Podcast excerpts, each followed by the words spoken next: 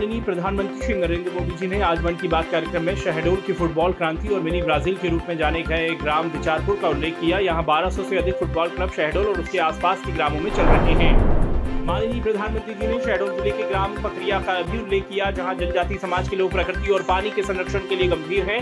इस क्षेत्र के लोगों ने स्थानीय प्रशासन के सहयोग से करीब 100 कुओं को वाटर रिचार्ज सिस्टम में बदल दिया है। माननीय प्रधानमंत्री श्री नरेंद्र मोदी जी ने मन की बात कार्यक्रम में उज्जैन में पुराणों पर आधारित चित्र कथाओं के निर्माण के कार्य का भी उल्लेख किया। पहाड़ी शैली नाथ द्वारा शैली समेत अन्य शैलियों में चित्र बनाने वाले देश भर के 18 चित्रकार त्रिवेणी संग्रहालय में अपनी कृतियाँ प्रदर्शित करेंगे।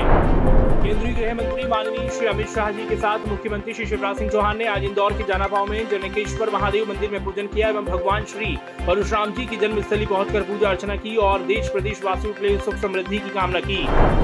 मुख्यमंत्री श्री शिवराज सिंह चौहान ने श्यामला हिल्स स्थित स्मार्ट सिटी उद्यान में पीपल करंज और आम और नीम के पौधे लगाए। मुख्यमंत्री जी के साथ पूर्व मंत्री श्री जयंत मलैया एवं श्री अजय विश्नोई ने भी पौधरोपण किया और नर्मदा जल संरक्षण के क्षेत्र में कार्य करने वाले हरदा के सामाजिक कार्यकर्ता श्री सुरेश चौहान ने भी पौधे रोपे। राज्यपाल श्री मंगू भाई पटेल ने राजभवन से अंतर्राष्ट्रीय प्रशिक्षण कार्यक्रम में भाग लेने वाले राजमाता विजय राजे सिंधिया, कृषि विश्वविद्यालय ग्वालियर के विद्यार्थियों की बस को हरी झंडी दिखाकर रवाना किया। कार्यक्रम में विश्वविद्यालय के अठारह विद्यार्थी चयनित हुए हैं।